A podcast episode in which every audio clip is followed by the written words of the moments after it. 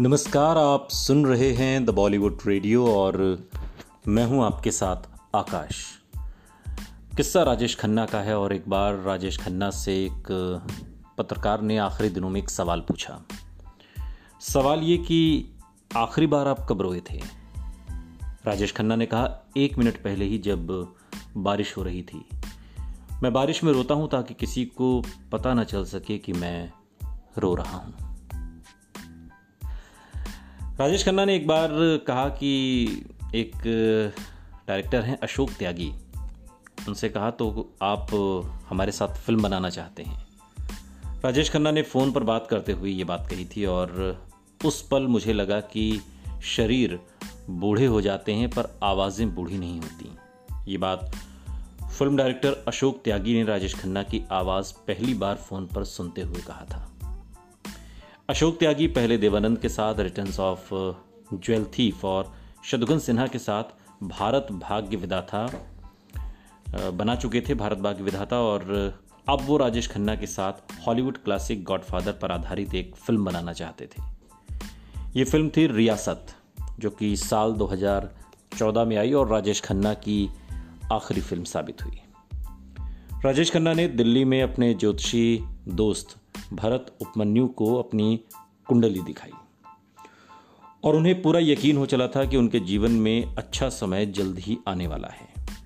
पत्रकार पंकज वोहरा के मुताबिक राजेश खन्ना ने इन दिनों शायद तमिलनाडु में अपनी कोई प्रॉपर्टी बेची थी।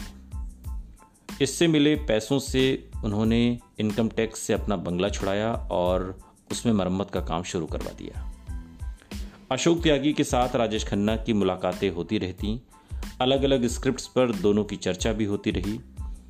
इस तरह साल बीतते रहे और आखिरकार एक जनवरी 2011 को राजेश खन्ना ने अशोक त्यागी को बुलाया और कहा कि फ़िल्म शुरू की जाए। काफ़ी कोशिश के बाद आखिरकार 25 फरवरी 2011 को फ़िल्म रियासत की शूटिंग शुरू हुई। अशोक त्यागी बताते हैं कि अमिताभ बच्चन फ़िल्म सरकार में ऐसे ही डॉन का रोल निभा चुके थे। काका जी ने मुझसे सरकार और गॉडफादर दोनों की डीवीडी मंगवाई और बैठ कर देखी। फिर जब वो सेट पर आए तो बिल्कुल अलग राजेश खन्ना थे। ये उनकी बिल्कुल अलग परफॉर्मेंस है। आप इसे देखकर हैरान रह जाएँगे। अपना पूरा अंदाज बदल दिया और उन्होंने इस रोल के लिए साथ ही शूटिंग के समय वो कभी मॉनिटर नहीं देखते थे। बोलते थे, हमारे ज़माने में कहाँ मॉनिटर होते थे? फ़िल्म का बजट कम था और अशोक पहले राजेश खन्ना का काम निपटा लेना चाहते थे। अगले तीन महीने में राजेश खन्ना के 90 फ़ीसदी सीन्स की शूटिंग पूरी कर ली गई। आखिरी शेड्यूल में क्लाइमेक्स के कुछ सीन रह गए थे जो कुछ दिनों में ही शूट होने वाले थे। जून 2011 में राजेश खन्ना की तबीयत अचानक से बिगड़ गई और फिर उन्होंने बिस्तर पकड़ लिया।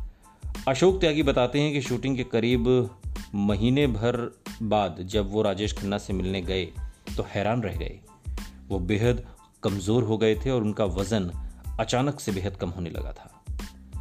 अशोक बताते हैं कि उस दिन उन्होंने हमारे साथ चाय पी तो हम हंसने लगे कि, काका जी, आज तो आपके साथ चाय पी रहे हैं। वो धीमी आवाज़ में बोले, पिक्चर पूरी कर लो। मैंने कहा, कर लेंगे, आप ठीक तो हो जाइए। मेरी बात सुनकर वो खामोश हो गए। मैं तो नहीं जानता था, लेकिन उन्हें शायद पता था कि ठीक होने के हालात से वो बहुत आगे निकल चुके हैं। बहुत आगे। सुनते रहिए द बॉलीवुड रेडियो, सुनता है सारा इंडिया।